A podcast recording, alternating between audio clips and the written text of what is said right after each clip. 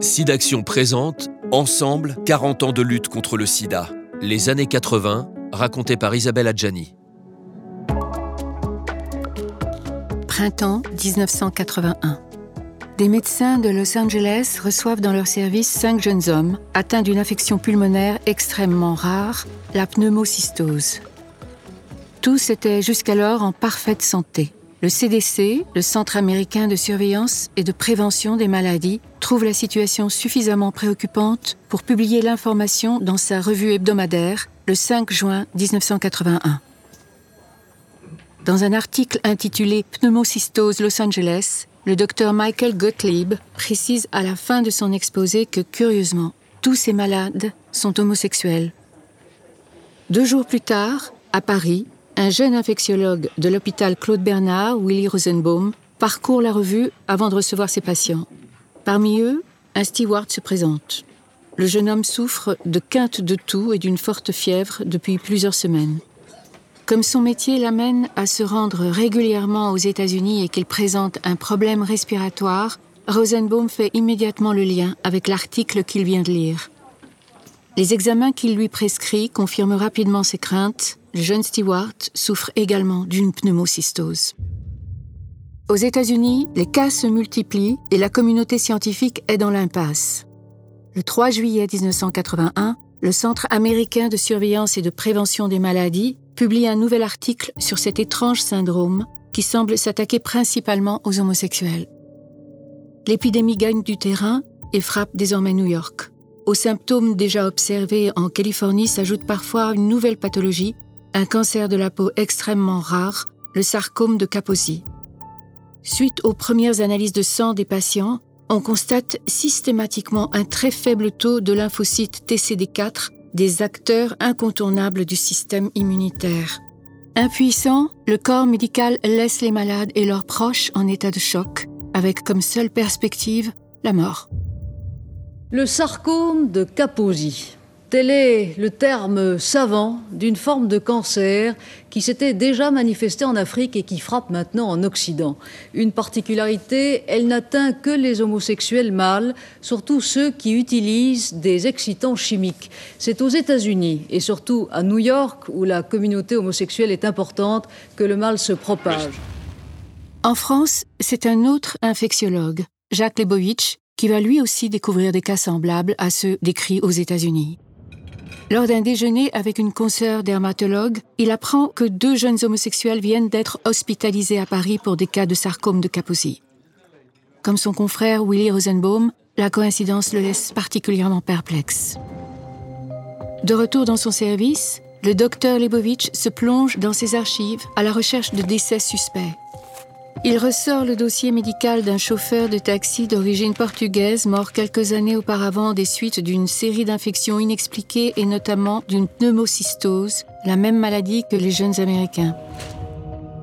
Au fil des mois, on compte de plus en plus de malades, notamment des hémophiles et des toxicomanes, et aux États-Unis, la panique s'installe. Si j'attrape cette maladie au contact de quelqu'un, je ne sais pas si je ne vais pas la transmettre à ma famille. Ça m'inquiète beaucoup. J'ai vu des articles sur la contamination par les banques du sang, c'est très grave. Ça pourrait être un fléau, un truc comme ça pourrait tuer des tas de gens et contaminer toute la population. La panique à Cleveland. Cette nouvelle maladie mystérieuse, rapidement surnommée le syndrome gay, écrase les malades sous le poids d'affections multiples et inexpliquées. En France comme aux États-Unis, les rares médecins à prendre conscience de la catastrophe qui s'annonce peinent à intéresser les médias et les autorités. À Paris, Willy Rosenbaum trouve enfin un journaliste qui accepte d'en parler. Le 6 février 1982, Libération publie un premier article intitulé Capossi, le mal mystérieux des homosexuels américains. Ce texte présente les symptômes dont souffrent les malades et invite tous ceux qui s'interrogent à consulter le docteur Rosenbaum à l'hôpital Claude Bernard. Très vite, affluent de nouveaux patients en quête de réponse. Dans la foulée, un reportage est enfin diffusé au journal télévisé d'Antenne 2. On n'en finit plus de parler du sida ce mal mystérieux qui s'est propagé surtout dans la communauté homosexuelle et qui s'est révélé mortel pour près de 500 personnes. Le fait qu'on ne sache toujours pas guérir ce mal commence à provoquer un véritable vent de panique dans tout le pays. Il faut rappeler qu'une cinquantaine de cas ont été décelés en France. Aux États-Unis, le L'hôpital Claude Bernard devient rapidement le point de convergence d'une population qui se sent abandonnée. Face à l'affluence de malades homosexuels et toxicomanes dans son service, la direction, visiblement dérangée par cette population dont elle ne veut pas, demande à Willy Rosenbaum de choisir abandonner ses travaux ou quitter Claude Bernard. Le rejet qui s'exerce sur les malades s'étend désormais aux rares médecins qui se soucient d'eux. Scandalisé par cette attitude discriminatoire, il saisira l'opportunité que lui offre la pitié salpêtrière pour poursuivre ses travaux. C'est en 1982 que la maladie trouve enfin un nom, SIDA, pour syndrome d'immunodéficience acquise. À force d'enquêter sur ces pathologies rares et suspectes qui n'intéressent absolument personne dans leurs services respectifs, Willy Rosenbaum et Jacques Lebovitch se rencontrent. L'hypothèse d'un rétrovirus, un type très particulier de virus, leur semble probable, mais ils n'ont pas les moyens logistiques et financiers de la vérifier. Autour d'eux, un petit groupe de médecins commence à se former. Pour la première fois en France, des praticiens et des chercheurs volontaires se rassemblent dans une entité pluridisciplinaire. Devant la méconnaissance de la maladie, les patients s'imposent peu à peu comme de véritables sachants. Malgré la découverte de cas dans des populations toujours plus larges, le sida va longtemps être considéré comme la maladie des 4 H, homosexuels, héroïnomanes, hémophiles et haïtiens. Si cette dernière catégorie retient l'attention des chercheurs, c'est qu'un grand nombre de cas se sont multipliés dans ce petit pays des Caraïbes sans que l'on parvienne à l'expliquer davantage. Aux États-Unis, l'indifférence des autorités politiques et sanitaires pousse un petit groupe d'activistes à se réunir dans l'église Saint-Joseph de Greenwich Village à New York.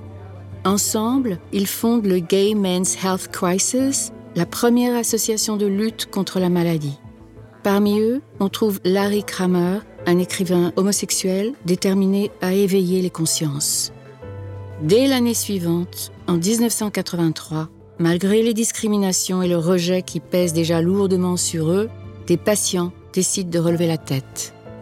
Réunis en marge du Congrès national sur le sida dans le Colorado, il rédige les principes de Denver. Un texte fondateur dans lequel les premiers séropositifs américains refusent catégoriquement le statut de victime que la société leur attribue. Ils revendiquent, au contraire, le droit fondamental à être des acteurs à part entière de la lutte contre leur maladie.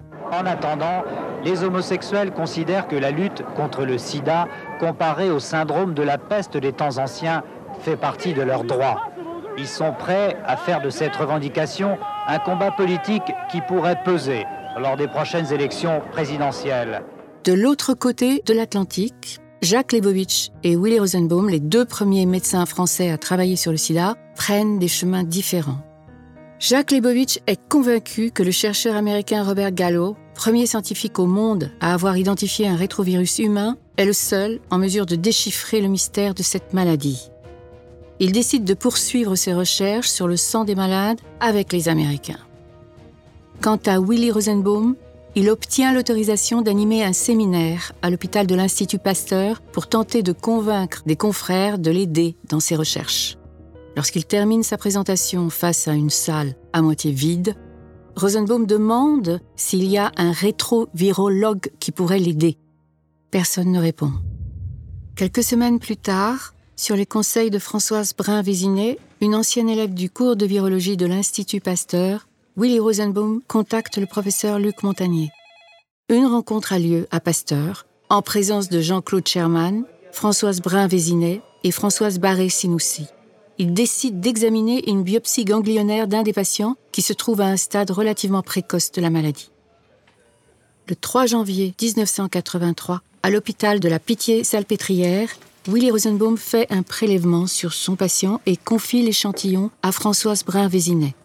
La jeune femme le met dans une glacière et prend un taxi en direction de l'Institut Pasteur. C'est Jean-Claude Sherman et Françoise Barré-Sinoussi sous la direction de Montagnier qui sont chargés de traquer la présence d'un rétrovirus. Après quelques jours, Françoise Barré-Sinoussi constate dans ses tubes de culture une activité enzymatique suspecte. Un échantillon est confié à Charles Doguet, le microscopiste de Pasteur. Pendant une longue semaine, sa réponse est la même. Je ne vois rien. La tentative semble vaine jusqu'à ce que le téléphone sonne enfin. Le 3 février 1983, Doguet appelle Montagnier pour lui annoncer ⁇ Ça y est, je le vois ⁇ toute l'équipe accourt sur l'oculaire du microscope électronique pour observer un rétrovirus inconnu que les virologues vont prudemment baptiser LAV pour lymphadémopathie associated virus. Même si le lien de causalité entre ce rétrovirus et le sida reste à mettre en évidence, la découverte historique est annoncée dans la revue Science. Au même moment, Robert Gallo annonce avoir découvert un autre rétrovirus dans le sang des malades, le HTLV3. La confusion est alors totale. 4000 cas aux États-Unis, 300 cas en Europe.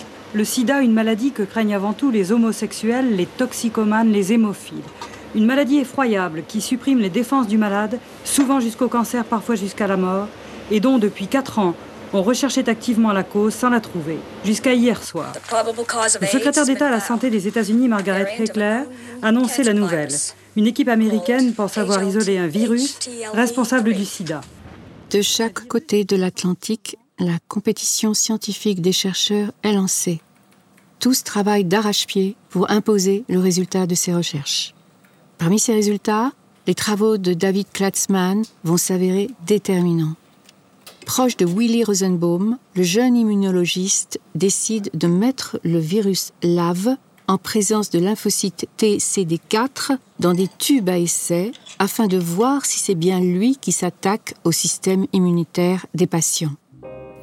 Un samedi matin, alors que l'institut est désert, Klatzmann place ses échantillons sous l'objectif d'un microscope et fait une découverte fondamentale. Les lymphocytes TCD4, mis en présence du LAV, ont littéralement été détruits par le rétrovirus. Pour la première fois, on observe in vitro l'action du virus sur le système immunitaire.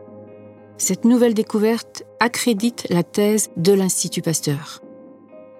Ce n'est qu'après de longs mois de travaux que la communauté internationale finira par reconnaître que le virus à l'origine de la maladie est bien celui découvert en premier lieu à Pasteur.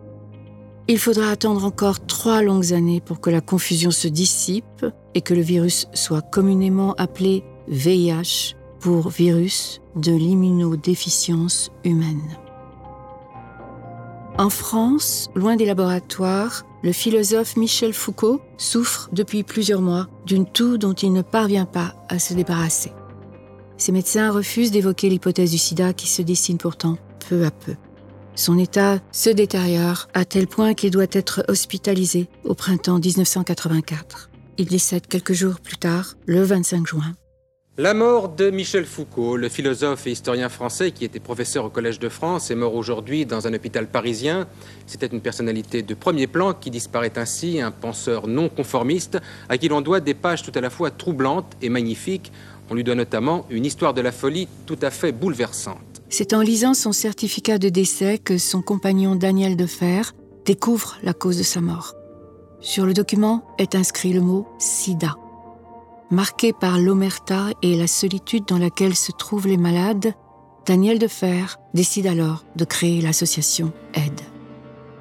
Rejointe l'année suivante par l'Arcade Sida, Aide est d'autant plus sollicitée que le nombre de malades livrés à eux-mêmes et sans espoir de guérison ne cesse de progresser. À l'été 1985, le comédien américain Rock Hudson débarque à Paris pour expérimenter un traitement encore confidentiel dont on attend beaucoup, le HPA 23.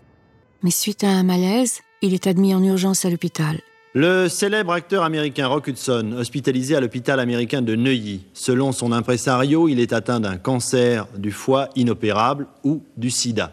Ses médecins n'ont fait aucun commentaire. Rock Hudson est âgé de 59 ans le voici, vous allez le voir il y a une semaine. Face aux interrogations des médecins, il est contraint de révéler son homosexualité et sa séropositivité. Après ces révélations, la panique s'installe dans les services. et la quasi-totalité de l'hôpital est désertée. Malgré son état, la direction demande à Rock Hudson de quitter les lieux au plus vite. L'affaire fait la une des médias du monde entier lorsque le comédien tente de regagner les États-Unis. Aucune compagnie n'accepte de le prendre en charge sur un vol commercial. C'est en affrétant un avion à ses frais que la star rentre en Californie, où il décédera quelques semaines plus tard. Liz Taylor, traumatisée par la fin tragique de son ami, rassemble alors autour d'elle un grand nombre d'artistes pour collecter des fonds à investir dans la recherche. Parmi eux, la française Lynn Renault. Elle fera partie des engagés de la première heure. Scandalisée par le traitement que la société réserve aux malades et à certains de ses proches, elle rentre à Paris bien décidée à prendre la parole. Alors, Madame Lynn Renault, nous vous avons invité parce que vous avez assisté à Los Angeles à cette manifestation que l'on a vue organisée par Liz Taylor. Vous étiez d'ailleurs la seule artiste française à, participer euh, à cette manifestation et vous avez, je crois, l'intention de faire un petit peu la même chose en France. Oui, parce que je pense que ce soir-là, à Hollywood, un grand pas a été accompli euh, parce que je crois que c'était un mouvement. Bien entendu, c'était pour récolter des fonds et ils ont récolté énormément d'argent. Mais le vrai but était bien plus fort. Euh, c'était une solidarité qui s'est créée pour vaincre ensemble un effroi qui saisit toute une société comme autrefois la lèpre. C'est elle qui va courageusement importer la mobilisation en créant l'association Les artistes contre le sida, à une époque où les patients sont encore largement traités en véritables parias. La pandémie va profondément impacter la communauté artistique internationale jusqu'à nourrir la création d'œuvres fondatrices. Au théâtre, Larry Kramer monte en 1985 à New York The Normal Heart, une pièce qui raconte l'apparition de l'épidémie à Manhattan et la constitution des premières associations. L'année suivante, au cinéma, Parting Glances de Bill Sherwood est le premier film à projeter l'épidémie sur grand écran. En France, la chanteuse Barbara s'engage à son tour en distribuant des préservatifs dans ses concerts, en organisant une tournée intimiste dans les prisons et en écrivant Si d'amour à mort, l'une des premières chansons en soutien aux malades. Si c'est d'amour, c'est mourir d'aimer, sans mourir d'amour, sida, sida elle est année d'amour, à mourir d'aimer. Ils sont morts d'amour. Dans la seconde moitié des années 1980, la lutte contre le sida n'est plus seulement une affaire sanitaire, elle va bientôt avoir des répercussions politiques. La charge vient d'abord de l'extrême droite. En 1987, Jean-Marie Le Pen est invité pour la première fois dans l'émission politique télévisée la plus regardée de France, L'heure de vérité. Parmi les sujets abordés durant son interview, il y a le sida. Conscient de l'enjeu politique que constitue cette question, le président du Front National avance des idées qui vont profondément choquer la communauté médicale, les associations, ainsi que les malades et leurs proches. Je crois que le, le, sidaïque, si vous voulez, j'emploie ce mot-là, c'est un néologisme, il n'est pas très beau, mais je n'en connais pas d'autres. Celui-là, il faut bien le dire, est contagieux par sa transpiration, ses larmes, sa salive, son contact. c'est un espèce de lépreux, si, vous voulez. Et celui-là, je souhaiterais qu'il soit dans un centre, avec un personnel spécialisé, avec des règles d'hygiène strictes, c'est du côté de la majorité que Michel Barzac, la ministre de la Santé et de la Famille du second gouvernement Chirac, parvient enfin à obtenir des avancées législatives. Dès 1987, on libéralise la vente de seringues et on autorise la publicité sur le préservatif. C'est vrai que le préservatif, c'est le meilleur moyen de prophylaxie. vous savez qu'il y a une loi euh, qui interdit la publicité, c'est-à-dire qui interdit de dire que les préservatifs sont un moyen de prophylaxie contre les maladies sexuellement transmissibles. Ce que les médecins dénoncent toujours. J'ai l'intention d'abroger cette loi euh, de telle façon qu'on puisse vraiment faire d'informations à ce sujet, qu'on puisse bien expliquer que c'est le seul moyen de protection dont nous disposons, concret dont nous disposons aujourd'hui. Mais jusqu'au bout, certains membres de son propre gouvernement tenteront de la dissuader de s'engager. Dans la foulée, une première campagne d'information est lancée. Il court, il court, le sida. Le sida, c'est pas une épidémie, c'est une maladie qu'on peut éviter. Il se transmet seulement par les relations sexuelles et par le sang. Alors c'est facile de se protéger, de protéger ceux qu'on aime. Il suffit de s'informer. Il passera pas par moi. C'est le début d'une nouvelle ère dans la lutte contre la maladie, celle des actions collectives de grande ampleur. Une ère où les institutions, les médecins, les malades et les associations vont enfin mener de front ce combat. Sur le plan scientifique, les essais sur le HPA23 sont vite abandonnés. Derrière ce produit, beaucoup d'autres vont être testés parfois pendant des mois, voire des années, comme l'imutiol ou de manière beaucoup plus hasardeuse la cyclosporine. À chaque nouvelle annonce, un nouvel emballement médiatique. Et à l'arrivée, les mêmes espoirs trahis pour les malades et leurs familles.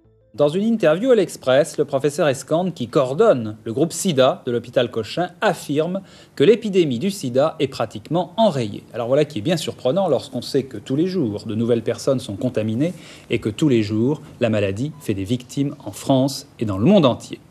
Mais pour M. Escande, la prévention et l'hygiène ont été telles qu'on voit le bout du tunnel dans cette maladie. La plupart de ses confrères contestent En 1985, aux États-Unis, on ressort des étagères des chimiothèques des compositions oubliées pour tester leurs effets sur le virus. C'est ainsi qu'un produit synthétisé dans les années 60 va attirer l'attention des chercheurs. Enregistré sous le code BW0509U, il est plus connu sous le nom d'AZT. Après des premiers essais in vitro, les résultats sont jugés suffisamment intéressants pour passer à des essais cliniques sur des malades. Un essai de grande ampleur est donc organisé en 1986 sur plus de 200 patients. Les résultats semblent sans appel. Parmi les malades ayant expérimenté l'AZT, on compte très nettement moins de passages au stade de la maladie et incomparablement moins de morts. Dans les essais suivants, on estime que l'écart est si net qu'on abandonne le recours à un placebo et on administre le produit à l'ensemble des patients. Malgré des effets secondaires particulièrement lourds pour les malades, un traitement semble pour la première fois capable d'enrayer les effets du virus. Aux États-Unis comme en France, l'AZT reçoit une autorisation de mise sur le marché dès 1987, mais tout n'est pas acquis pour les associations, car le prix des traitements reste prohibitif aux États-Unis, où les laboratoires sont publiquement accusés de privilégier la rentabilité contre la survie des patients. C'est dans le cadre de cette contestation que Larry Kramer crée à New York ACT UP, une association qui promeut une forme d'activisme plus médiatique, plus spectaculaire, pour contraindre les autorités et les laboratoires à respecter les malades. C'est justement autour de l'AZT que débute en 1988 un essai franco-britannique du nom de Concorde.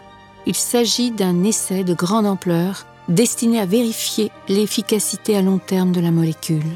Ces résultats vont profondément rebattre les cartes de la lutte contre la maladie, alors qu'on estime déjà à plus de 8 millions le nombre de personnes contaminées.